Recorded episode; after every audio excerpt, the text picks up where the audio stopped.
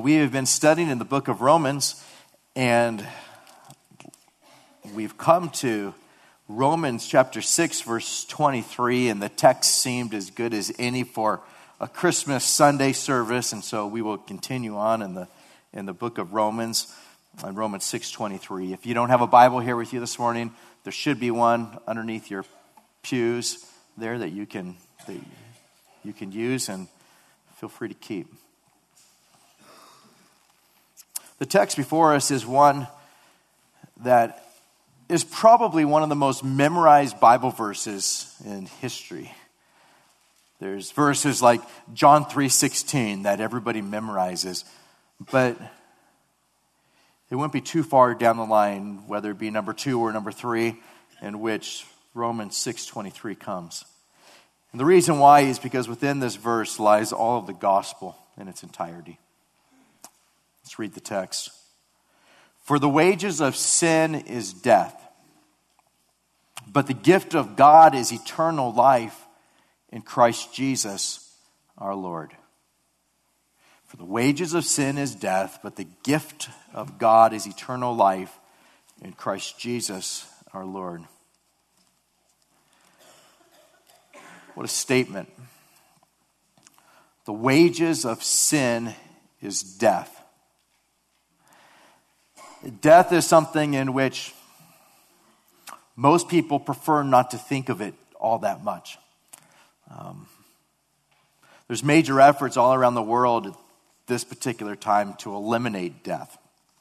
There, there are those who, who claim that immortality will be available within the next two to three decades, and these are scientists who, who say they believe that it will be reached. There's those that that believe that this could happen through biological engineering or human cloning. They talk about these little nano robots that are able and designed to go through the bloodstream to destroy bacteria or cancer cells.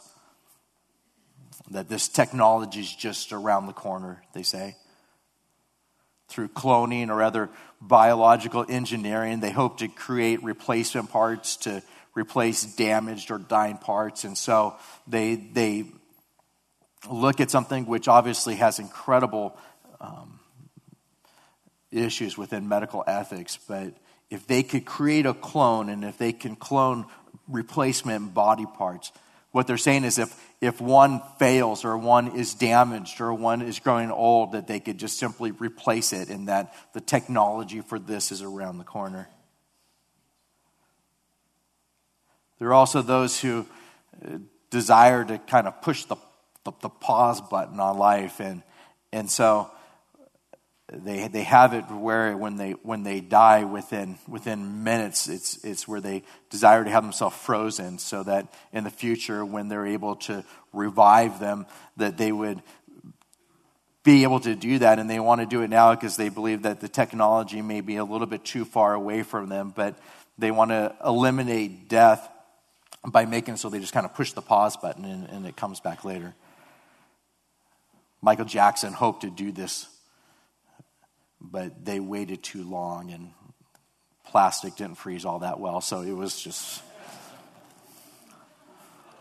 It's kind of bad, huh?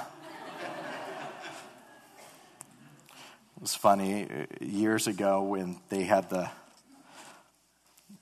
the trial for him and they came out and said that he was supposedly innocent one of my friends left his car in the church parking lot and went on a trip and so Tasha and I rode all over his car like, like he was like the biggest fan of Michael Jackson. Things like Jackson 5 Forever, I Love Michael, Jacko is not wacko. And he came back home and saw it, and everybody was saying, like, I had no idea you were such a Michael Jackson fan. I'm so sorry if you're offended. But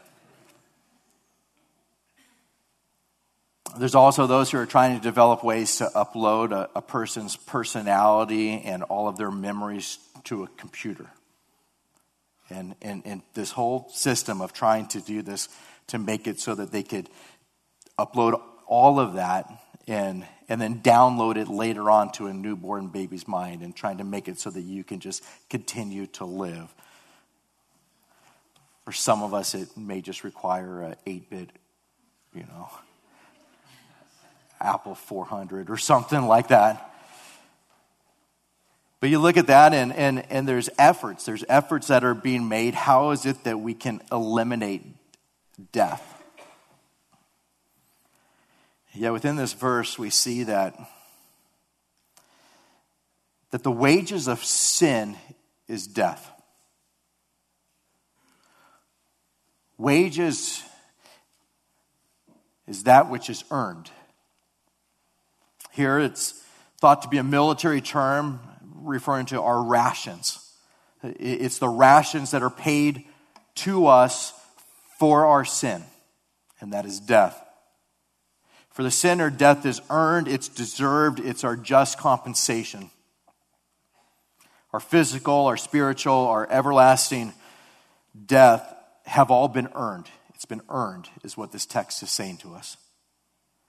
You remember in Genesis chapter 2, where it tells us in verse 16, the Lord God commanded the man, saying, Of every tree of the garden you may freely eat, but of the tree of the knowledge of good and evil you shall not eat, for in the day that you eat it, you shall surely die. And what takes place? Adam and Eve eat of the fruit. We see that they didn't die immediately. Physical death took place later on, but they did die spiritually. And unless God interceded, they would have died everlastingly. We see that at, at, at, that time, sin entered the world, and at that time, death as well. The way that it was back then is, is as, as sin first came into the world, it has grown worse and worse all the way through. You look at in, in, the, in the Bible where people are living hundreds and hundreds of years in the time of, of, of Genesis, and you, and you read it and you see that, that sin had come in and people began to die, but some of them were able to live for hundreds of years. In Genesis 5:27 it says so all the days of Methuselah were 969 years and he died lived 969 years and then he died. The biggest group that, that works in this area of, of trying to make regenerative organs a reality, those scientists who, who do this, they're part of a group that's referred to as, or that, that's, that calls themselves the Methuselah Foundation. Their goal is to see can we make it so that we can reproduce organs? Can we make it so somebody can live longer? Can we make it so that we create immortality? And their hope is can we work it out in such a way that, that we can make someone live even as long as Methuselah did 969 years. And you look at that and you, you see it where sin has come in and people die at some, sometimes people live for, for a lot longer in countries like the United States than where they would in, in other countries that are more developing or third world. But everybody dies. Even if they were able to do replacement organs, there still would come a place where everybody would die. Just statistically, as they talk about these things, they're saying the only way that someone would die if we were able to reproduce these things is, is from some kind of trauma that might take place. Something that would happen where we couldn't get to them fast enough. But they said statistically, at some point, everybody would probably still die. And yet we look at it, and no matter what science is able to do, we see that God says, no, the wages of sin is death. It's earned. It's deserved, it's our just compensation. You see in Galatians 6, verse 7, where it says, Do not be deceived. God is not mocked. For whatever a man sows, he will also reap. For he who sows to the flesh will reap of the flesh will reap corruption, but he who sows to the Spirit will of the Spirit reap everlasting life. And all of mankind has, has sowed to the flesh. Everybody in the history of the world, with the exception of Christ, has had a sinful nature and has died in their sin, or they will at some point, short of the Lord's return. So we see that the Bible tells us that the wages of sin is death. It brings death, it always brings death. Not only future death, but immediate death and corruption and misery. And that's just how it is. With all that took place in Connecticut, my, my first thought was I hate sin. I just hate sin. You think of, of someone doing what that young man did, and it's, it's just incredible wickedness. Small children.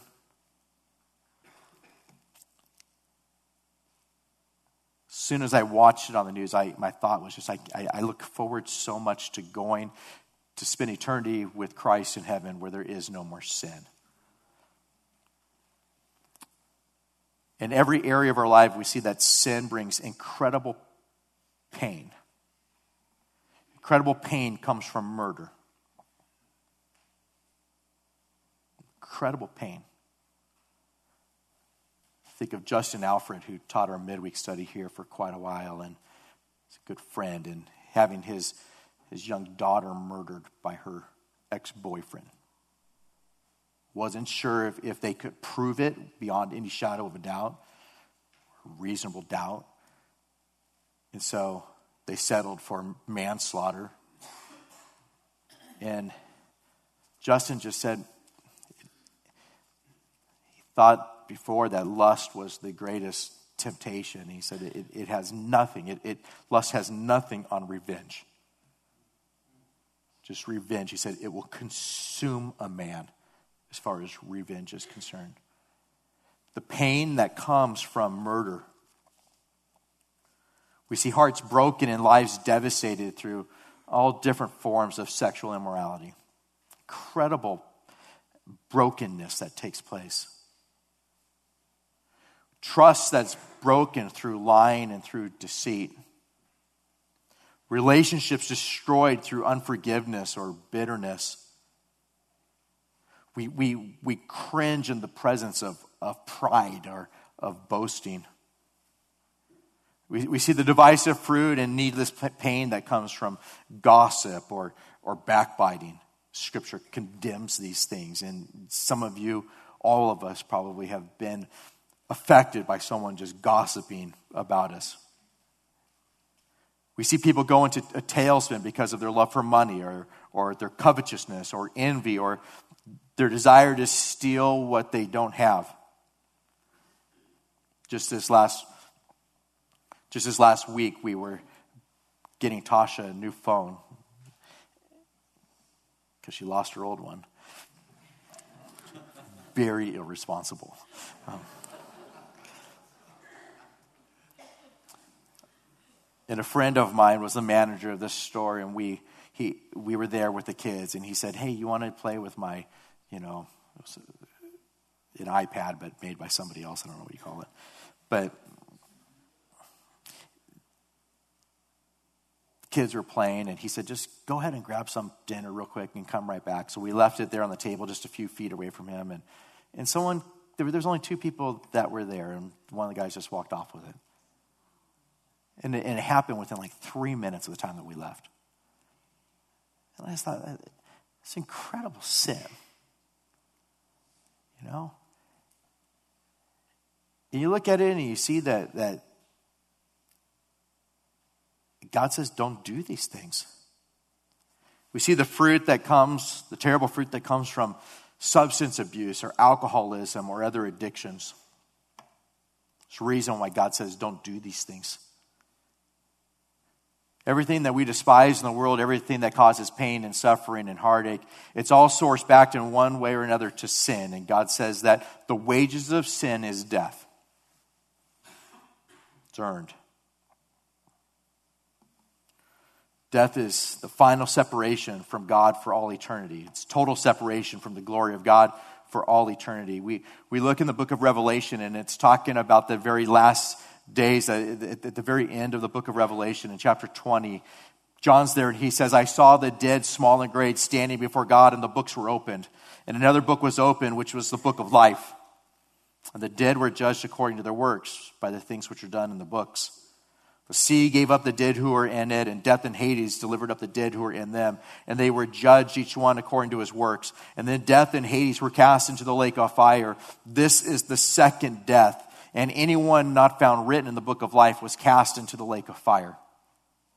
And so when you talk about death, the wages of sin is death. It doesn't mean that it's simply just painful here on earth or that at some point you will die physically, but it's this everlasting destruction, this everlasting death that comes, which is referred to in the book of Revelation as the second death. And, and, and God says, anyone whose name was not found written in the book of life was cast into the lake of fire, into the second death for all eternity.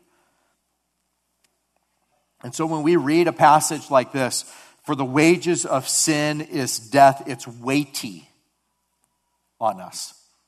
It's something that we look at and we think, yeah, it's earned. It's a wage. It's given. It's deserved. And it's death. It's, it's death now. It's death spiritually. It's death physically. And it's death everlastingly. And so the weight of this is, is just incredible to think about.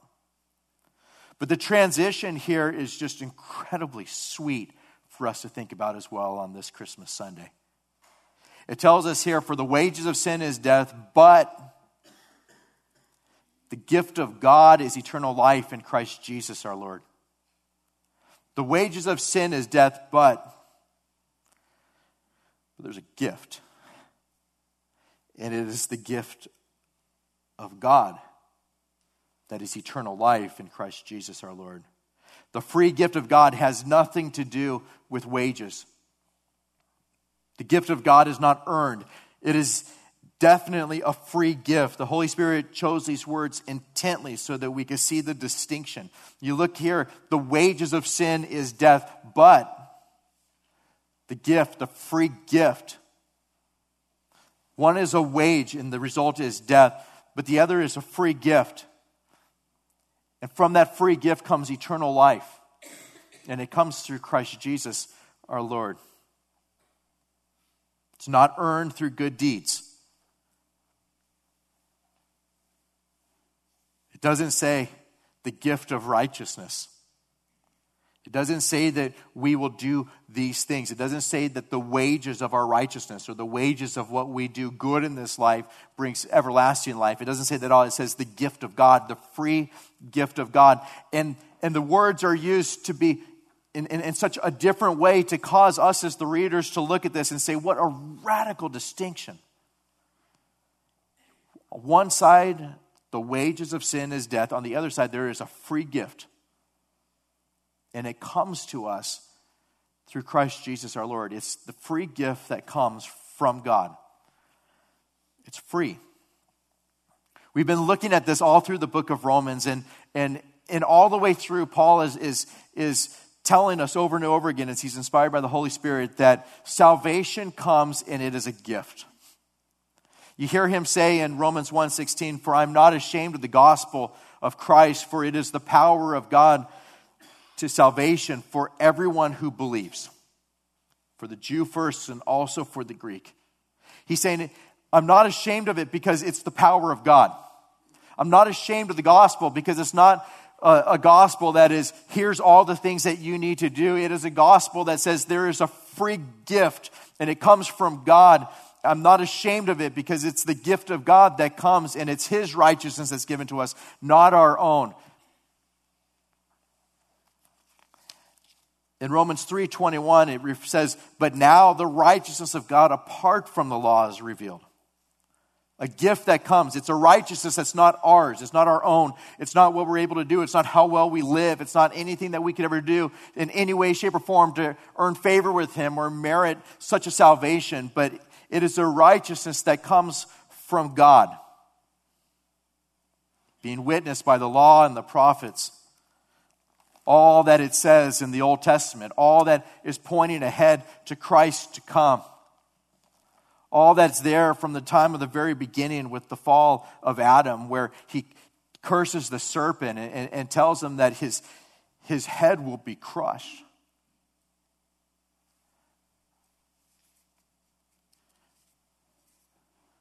The seed of the woman's heel would be bruised, but the serpent's head would be crushed. And from the seed of the woman came came Christ all the way through. The promises that were given to Abraham and Isaac to, and to Jacob.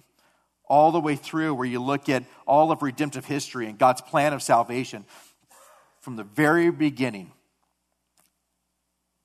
And it's all pointing ahead to this gift that was to come.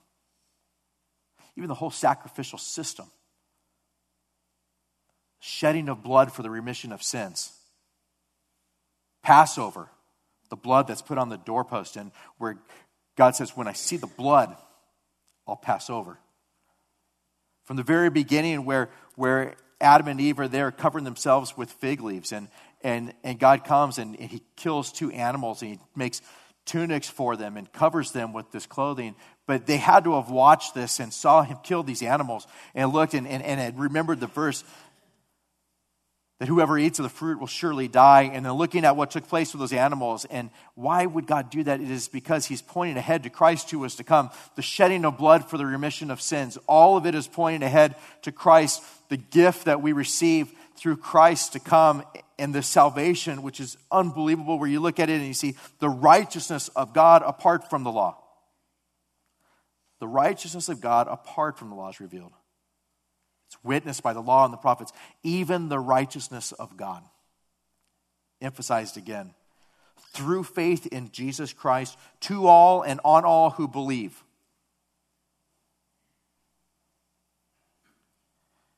Comes by faith.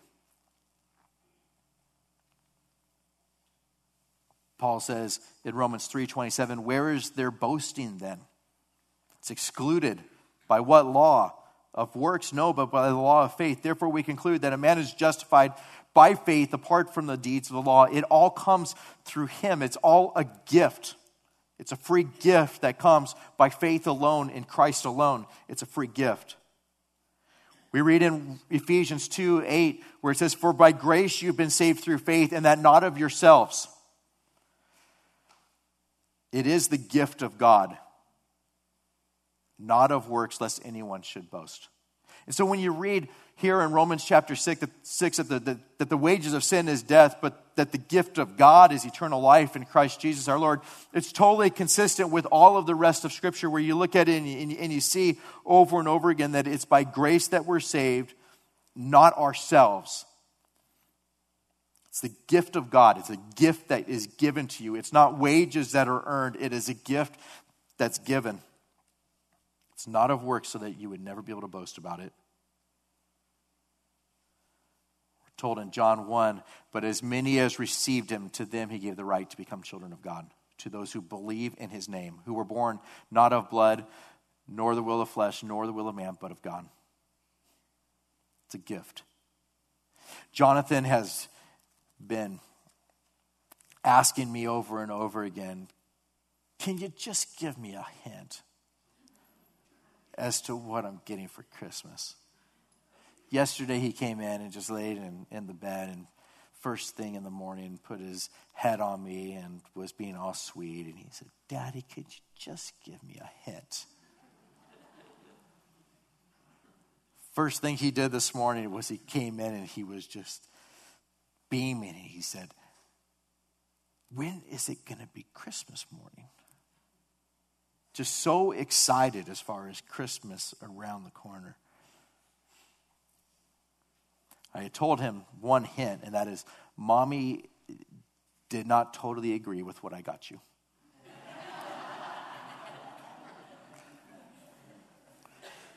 she looks at them as weapons of mass destruction. I look at it as let's shoot bad guys.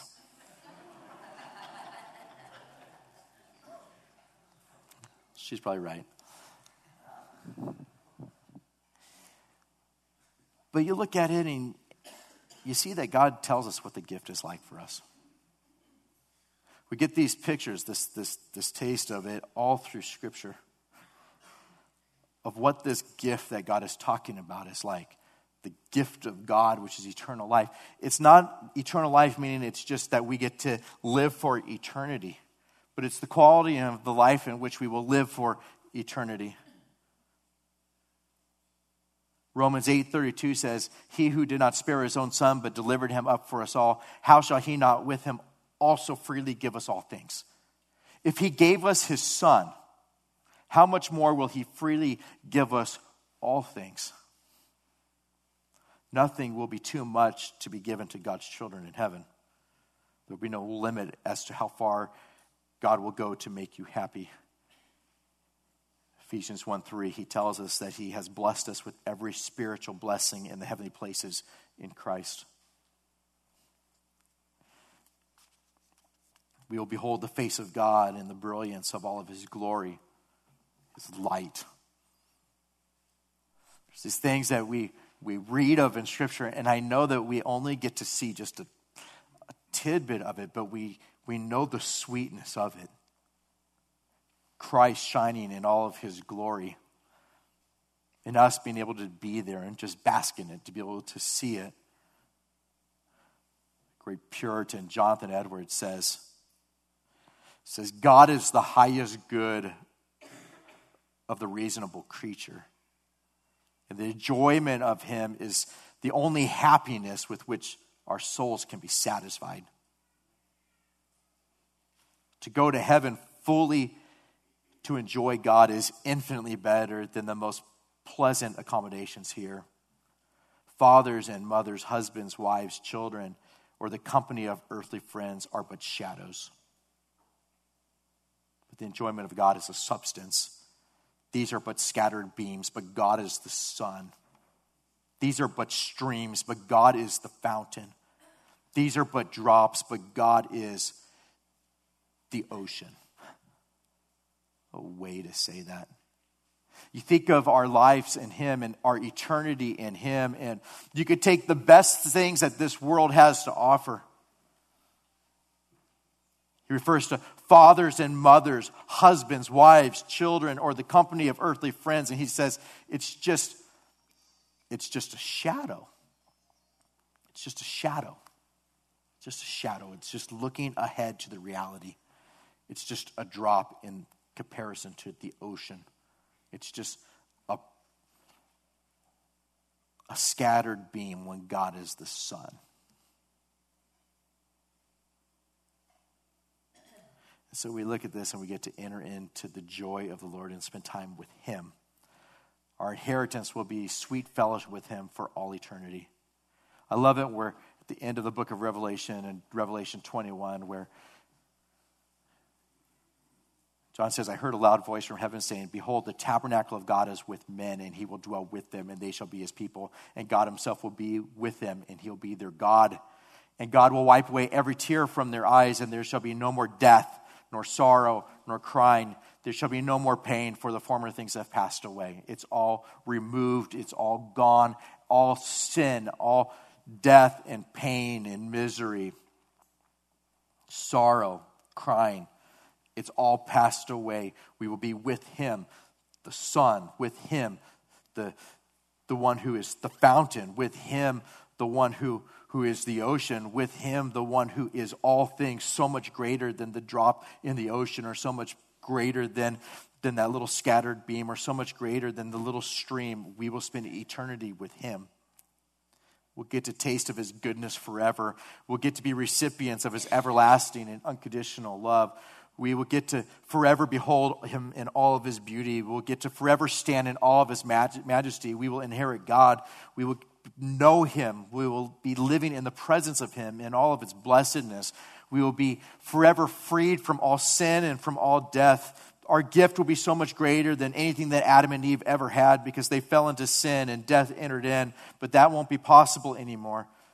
Romans 11 29 says, For the gifts of and calling of God are irrevocable. It will never be taken away from us. We'll be blessed with every conceivable joy, perfectly happy in every corner of our soul. We will be perfectly perfect in holiness in every part of our being. We'll receive a crown of righteousness. We will have perfect and full communion with all the innumerable saints who have also been saved by God's grace. We will receive exceeding riches, the exceeding riches of his grace. But it's also important to know when, when you think of Jonathan saying, when is it going to be? When will I get to see what my gifts are? For us, we see it now as well. It's not just looking ahead to, okay, I get this crown of righteousness, or there's going to be these streets of gold, or I get to enter into the joy of the Lord, or I, I, get to see him in all of his glory. But even right now, this morning, on this Christmas Sunday, you are alive in Christ and you're no longer dead in your sins. Your sins have been, as God says, hurled into the depths of the sea. They're as far as the east is from the west. You're no longer under the law, but you're under grace. You're no longer slaves of sin, but slaves of righteousness, as we looked at last week. You're no longer under condemnation, for there's therefore now no condemnation for those who are in Christ.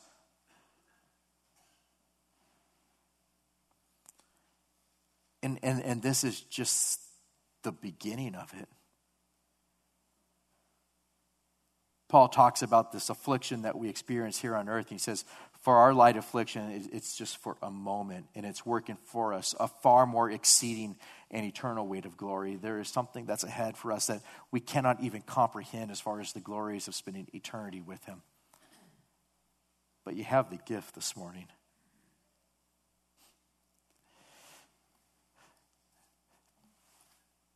The gift of God in Christ Jesus made made John the Baptist leap in his mother's womb when he entered into the presence of Christ.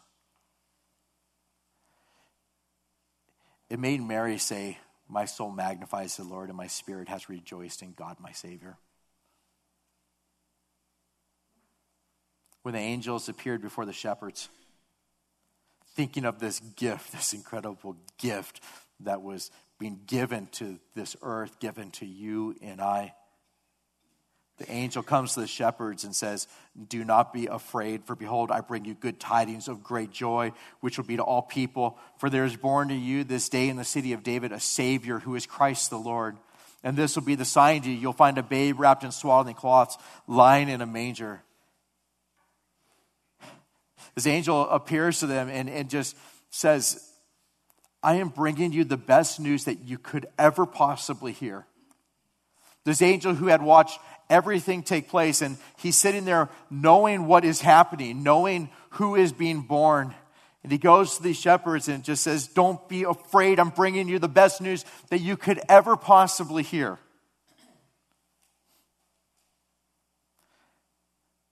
There is born to you this day in the city of David, Bethlehem that city that had been prophesied in the Old Testament that he would be born in Bethlehem. There is coming to you a Savior born in the city of David, and he is your Savior. He is going to save you from your sins. And it is Christ the Lord.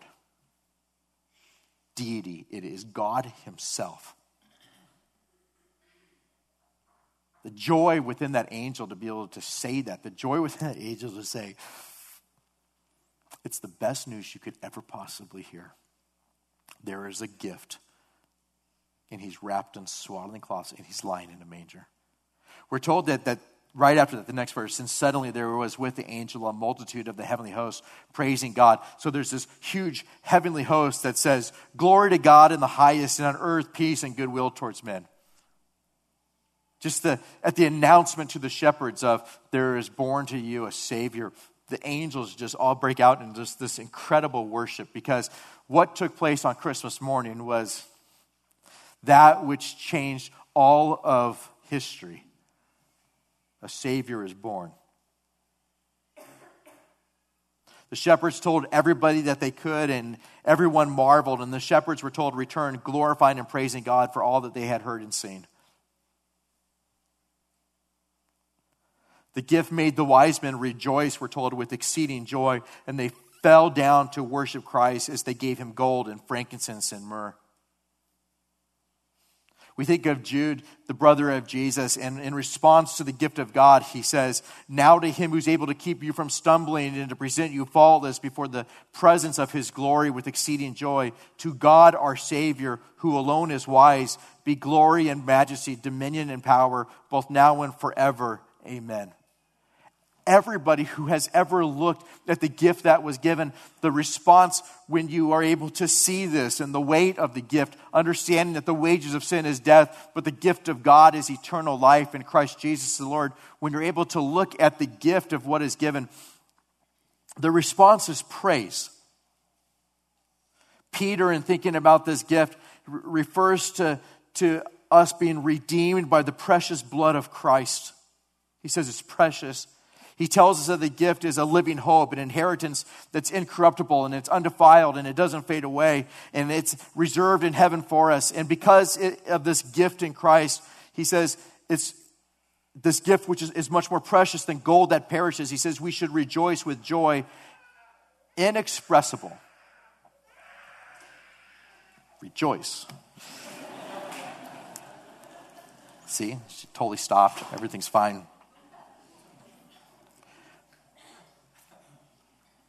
We're to rejoice with joy that is inexpressible. That was inexpressible joy. Full of glory.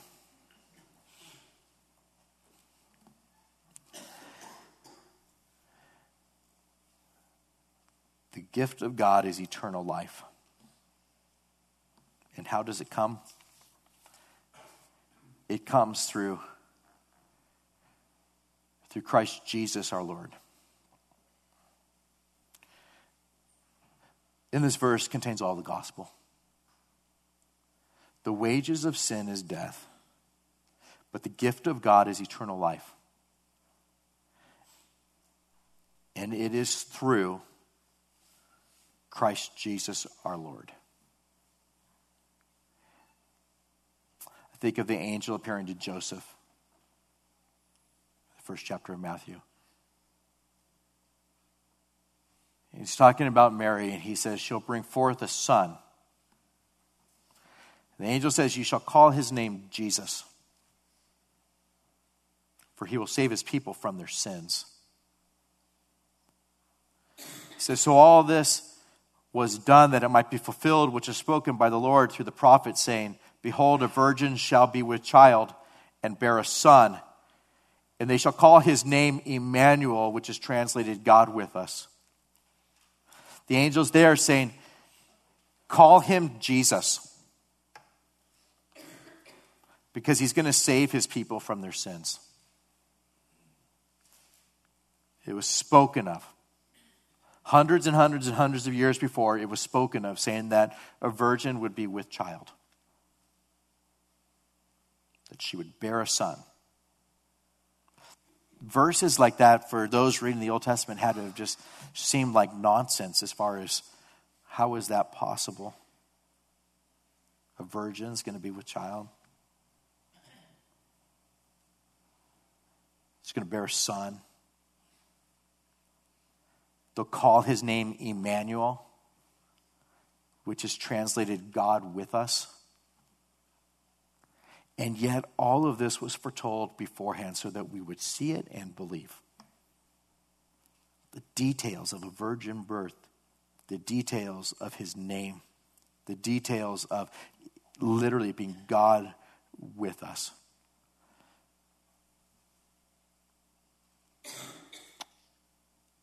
And so, the wages of sin is death, but the gift of God is eternal life. And the only way that that could come is through Christ Jesus our Lord and he was given to us.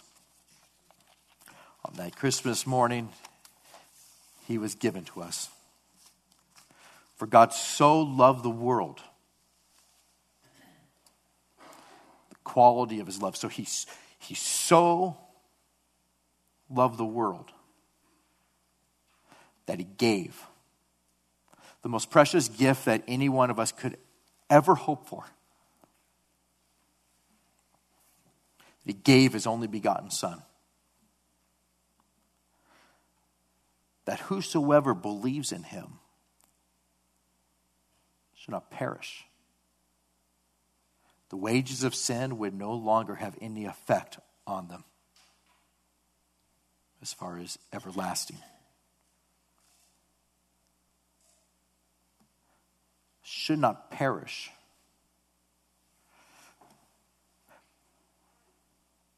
but have eternal life.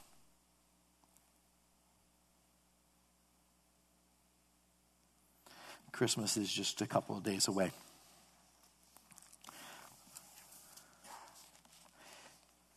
Regardless of our circumstances, regardless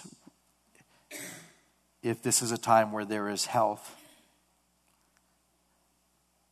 or finances are, are there, or everything in our lives are in order. At least they seem to be. Regardless of our circumstances, regardless of any of those things, you have been given a gift, and it is eternal life. And it comes through Christ Jesus our Lord. You didn't earn it, you did nothing to earn it. The wages of sin was death. You earned that. But the gift of God is eternal life. And it comes through Christ Jesus our Lord. And it is for that reason that we celebrate this morning. Amen. Let's pray together. Lord Jesus, we love our salvation. Lord, the, the joy of seeing little ones being excited about Christmas. May that be like a drop in the ocean. May that be like a scattered beam in comparison to the sun. May that be like a, a little stream in comparison to the fountain when we think about the gift that we have been given in you. We are so thankful this morning that you came to this earth. You took on flesh. You became the least of all men. You fulfilled all righteousness. And you shed your blood on that cross so that whosoever believes in you would not perish but have everlasting life. We are so thankful for the gospel this morning. And may the joy of that resonate in every part of our being as we celebrate Christmas. Give us that joy. We pray these things in Jesus' name.